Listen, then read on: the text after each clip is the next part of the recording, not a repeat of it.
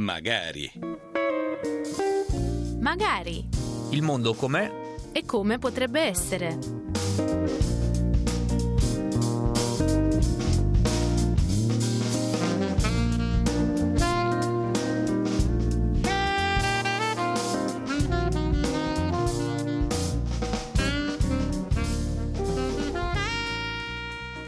Un saluto agli ascoltatori della Radio Vaticana. Da parte di Lucas Duran al microfono, con me dall'altra parte del vetro vi salutano e noi li ringraziamo in regia Damiano Caprio e Gianmarco Murroni, in console Bruno Orti, per una puntata di magari il mondo com'è come potrebbe essere che ci riporta e lo facciamo davvero volentieri, credo che sia importante ed essenziale, direi, tornare in Afghanistan, che sembra quasi un po' sparito eh, dalle carte geografiche quantomeno mediatiche. E quanto invece è importante mantenere l'attenzione su un paese e una popolazione soprattutto che vive, lo sappiamo in realtà bene, in condizioni davvero eh, complesse, difficili, drammatiche da decenni e decenni, in particolare dall'agosto del 2021 tante cose sono cambiate eh, da quando quando le forze internazionali hanno lasciato e sappiamo e ricordiamo anche il modo l'Afghanistan e da quando sono tornati al potere i talebani. Vedremo proprio anche grazie alla nostra ospite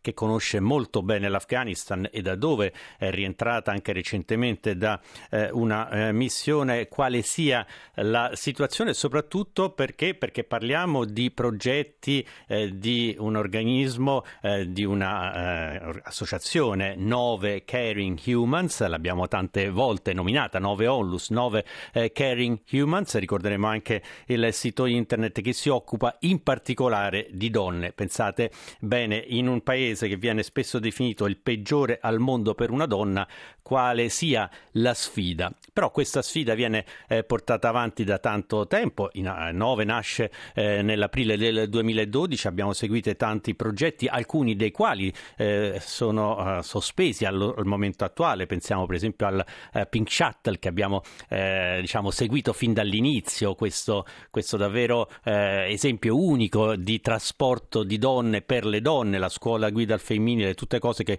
si può ben immaginare siano davvero complesse oggi. Insomma, faremo un piccolo, eh, da, cercheremo di dare un piccolo quadro aggiornato della situazione grazie all'osservatorio di Nove ed è, è per questo che diamo il benvenuto alla voce ben conosciuta e amica della Radio Vaticana, la presidente di Nove Caring Humans, quindi di Nove, Susanna Fioretti. Bentornata Susanna.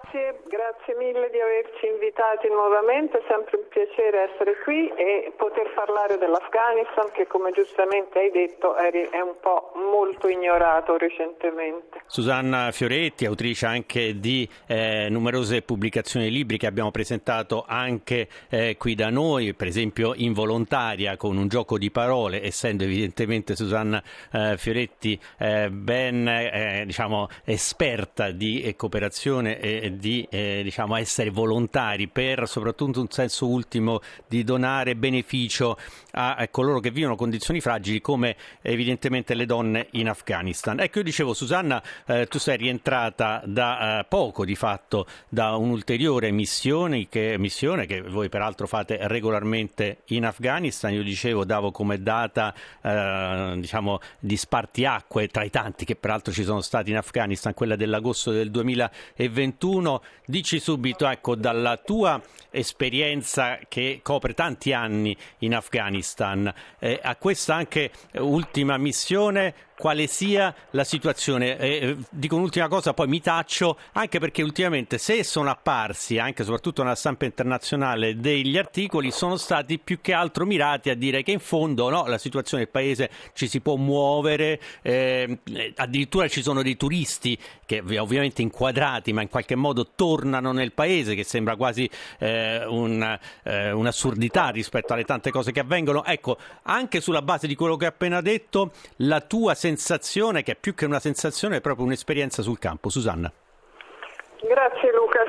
Eh sì, le, i turisti ci sono, hanno cominciato a tornare anche turisti italiani e questo non dovrebbe stupire perché eh, i talebani sono a tutti gli effetti un, uh, un regime eh, non permissivo, una dittatura in cui ci sono dei pro e molti contro. I pro sono che la situazione di sicurezza, che prima era direi esplosiva, il termine più con, c'erano attentati con grandissima frequenza, eccetera, ma erano in gran parte fatti dai talebani. Essendo i talebani in potere, ora non, non fanno certo attentati a se stessi, quindi la situazione generale è più sicura, viaggiare è più sicuro e come tutte le dittature esercitano dei, dei controlli eh, a modo loro, molto drastici. Eh, sui, la Sharia è tornata in vigore, quindi ci sono delle pene molto molto molto severe, è sempre stata in vigore ma non applicata come è ora mm, per furti e, cose, e, e, e rapimenti, cose di questo genere, per cui eh, la gente ha paura, sta più attenta. E, e quindi dal punto di vista sicurezza generale si sta effettivamente meglio, ma questo ha un contrappeso perché con lo stesso, ad esempio, faccio due o tre esempi per farlo capire molto in breve, i talebani sono bravi perché hanno aperto nuove strade, per esempio quella che va verso la piana dello Sciamoli era troppo stretta, c'era troppo traffico, l'hanno raddoppiata. Come? hanno abbattuto um, centinaia di case di povera gente che erano state costruite. Hanno detto siccome erano abusive nessun compenso e questa gente è finita per strada. L'effetto stra- è per strada e quindi la, la, hanno un miglioramento della viabilità e un peggioramento eh, delle, delle persone che già stavano male. Ancora peggio Mm, sui bambini. Un, un, altro piccolo esempio, ce ne sarebbero molti da fare, una delle famiglie dove sono andata mi ha detto mm, i, i nostri figli, due figli sono in prigione. Ho detto e come mai? Che cosa è successo? Era pieno di bambini che mendicavano per strada o vendevano gomme ehm, raccoglievano bottiglie d'acqua minerale vuote eh, da, da, riciclare e tutto questo è stato proibito dai talebani, i quali con una decisione che teoricamente potrebbe sembrare giusta, anzi lo è in principio, i bambini non devono stare per strada a mendicare, eh, non devono lavorare, hanno proibito questo. Il problema è che le famiglie, soprattutto le famiglie di cui per esempio ci occupiamo noi, per questo lo so in modo diretto, famiglie di sole donne dove non c'è un uomo adulto, e le donne non, gran parte sono analfabete, comunque non possono uscire, hanno, escono con grandi difficoltà, non possono fare certi lavori, non trovano lavoro perché la crisi economica è spaventosa, come vivono. Io l'ultima volta che sono stata ho visto una delle persone che noi assistiamo, che ho visitato a casa, una donna abbastanza giovane che metteva nell'acqua a bollire dei pezzetti di carta e gli ho detto ma che stai facendo? Facendo. Dice, beh, così almeno i bambini hanno qualcosa da, da mettere nello stomaco e smettono di piangere. Questa è la situazione di tante famiglie. Queste famiglie vivono con i bambini mandati per strada che riportano indietro due, tre bambini, magari un dollaro, un dollaro al giorno e ci comprano da mangiare. E quindi i talebani arrestano adesso i bambini, eh, loro, la loro soluzione è stata arrestarli. Siete per strada, c'è una legge che lo vieta, li arrestiamo, così la famiglia resta senza cibo e i bambini sono in galera. Eh, quindi non è un paese mm, dove si va per turismo a, a vedere dei miglioramenti sociali, è un paese in cui si può andare come turisti più sicuri di prima, ma dove la situazione generale purtroppo non è migliorata. È tuttora una delle peggiori crisi umanitarie del mondo. Come sempre Susanna Fioretti, sulla base anche della propria esperienza sul campo, eh, è capace con alcune, chiamiamole pennellate, di darci un affresco effettivo di quello che è l'Afghanistan di oggi. Ovviamente eh, Susanna non possiamo non parlare più specificamente della situazione delle donne. No 2009, fin dalla sua eh, fondazione nel 2012, si occupa di donne non soltanto, anche se anche in, certe forme di assistenza, soprattutto per quelle eh, donne da sole che devono sorreggere eh, famiglie che non hanno la possibilità di lavorare, quindi lì c'è proprio eh, bisogno di non fare morire loro e i loro figli eh, di fame, ma poi c'è un'attenzione anche alla formazione, diciamo alcuni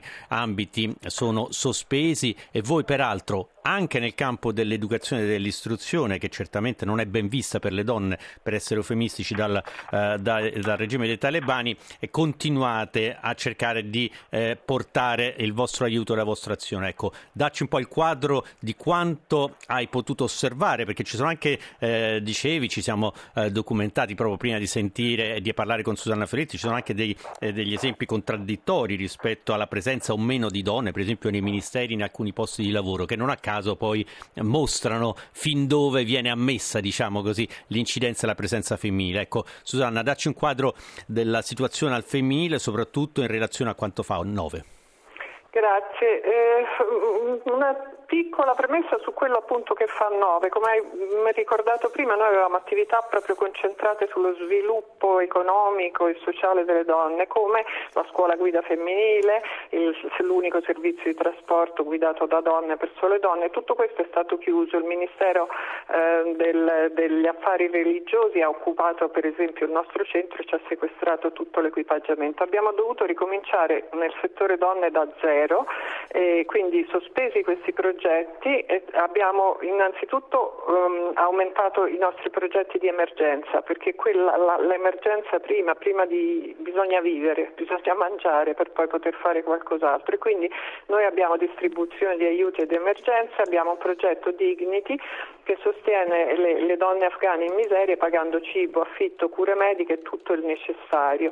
Quanto all'educazione, l'educazione è proibita al di là della sesta classe, cioè la, la, da noi sarebbe la prima media, lì c'è il sistema, quello, sei classi elementari, eh, si può arrivare solo a quella classe lì e le ragazze c'è un altissimo tasso di depressione, immaginate una ragazza delle nostre 14, 15 anni, 16 anni che all'improvviso non può più andare a scuola, vedere le sue compagne, non può fare sport, non può fare una passeggiata, non vede una prospettiva, soprattutto non c'è un termine a questa cosa, dice che cosa sarà la mia vita, magari viene presa e data in sposa anche prima, a 11-12 anni, quindi c'è una disperazione diffusa, una richiesta altissima di fare qualunque cosa che le ragazze possano fare, online è complicato, ci sono dei costi, si fa, ma in persona noi abbiamo fatto, qui lo posso dire perché stiamo parlando in italiano e, e, e via radio, è difficile che sia tradotta, in altre sedi non lo potrei dire,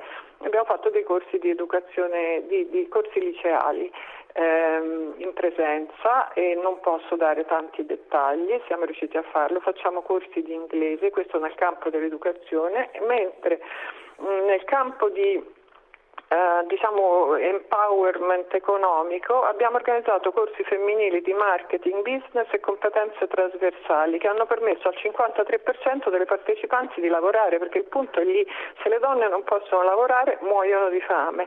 E adesso stiamo per avviare un altro progetto simile che prevede anche dei grants, dei contributi per avviare o potenziare attività commerciali femminili, aprendo il progetto Bread for Women eh, che in Afghanistan i talebani ci hanno proibito di chiamarlo così, abbiamo dovuto chiamarlo Bread for Families, che ristruttura panetterie dove lavorano solo donne e compra il loro pane per distribuirlo gratuitamente a altre donne in miseria. Ora, com'è possibile tutto questo? Perché uno magari immagina un Afghanistan dove tutte le donne sono chiuse a casa. La nostra sensazione eh, innanzitutto, scusate un, un, piccolo inciso, voglio dire che queste attività rischiose, difficili, estremamente utili e richieste dalle donne afghane sono realizzabili grazie ai fondi che abbiamo, Nove ha ricevuto eh, in piccola parte dalle Nazioni Unite ma soprattutto da donatori italiani come Only the Brave Foundation, Trust nel nome della donna, il Comitato Rendicontazione e Rimborsi dei 5 Stelle e l'8 per 1000 della Chiesa Valdese e dell'Unione Buddista che ringraziamo molto perché senza di loro non potremmo fare niente. La situazione generale della donna, cercherò di farlo capire in brevissimo, è Paradossalmente il commercio, per esempio, di prodotti agroalimentari, artigianato, tutto ciò che è tradizionale per una donna è consentito, anche i tirocini legati a queste attività, a volte sono addirittura incoraggiati, invece altre attività che hanno a che fare con la bellezza, col corpo delle donne, come l'estetista o la parrucchiera, sono state proibite.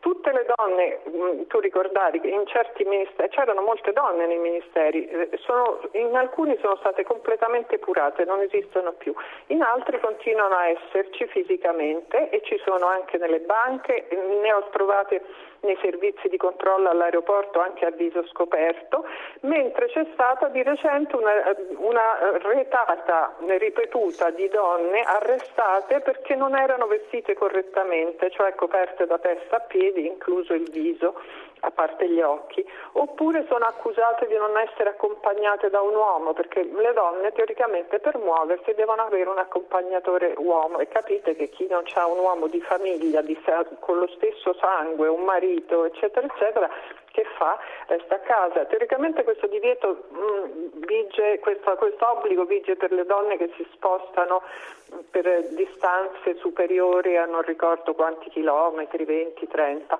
però invece anche in città ultimamente le stanno fermando dicendo tu perché non hai un maram e le arrestano, un maram sarebbe il tuo accompagnatore. È una situazione molto confusa e alcune organizzazioni è vietato per le ONG come Nove assumere teoricamente staff femminile che, che, si muova di casa, che sia fuori casa. Noi non possiamo più avere staff femminili in ufficio o, o impiegarlo su, sul campo, per le strade. E allora, ad esempio, quando facciamo le distribuzioni di cibo, per andare a casa di donne ci può andare solo una donna, un uomo estraneo non può entrare e se noi non possiamo assumere una donna che va lì, verifica la condizione della casa, porta direttamente l'aiuto, poi va a monitorare come stanno, ci parla, eccetera, come facciamo?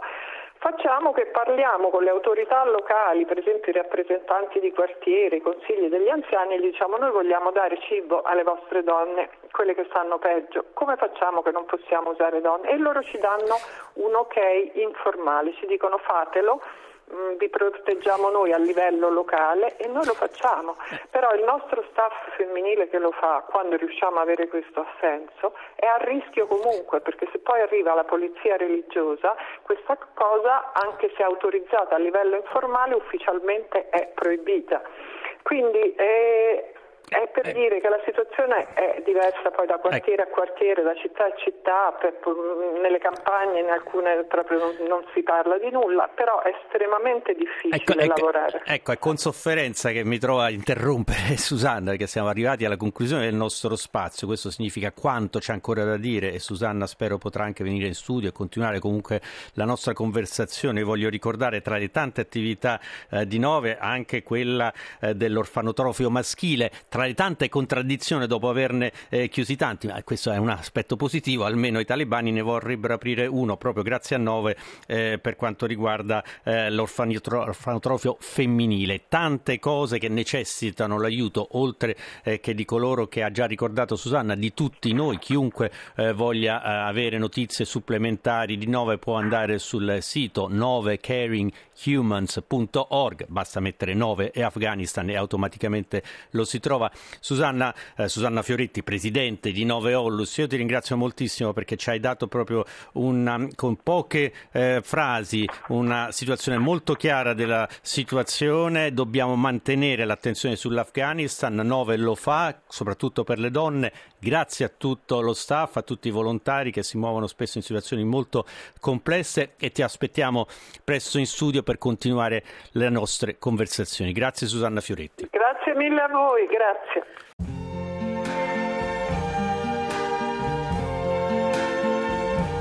I see trees of green, red roses too. I see them bloom for me and you. And I think to myself, what a wonderful world.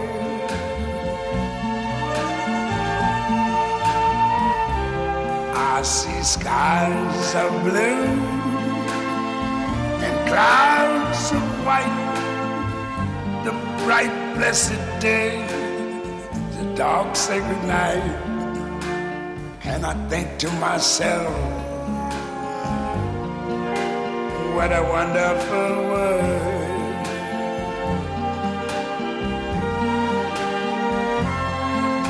The colors of the rainbow, pretty in the sky, are also on the faces of people going by. I see friends shaking hands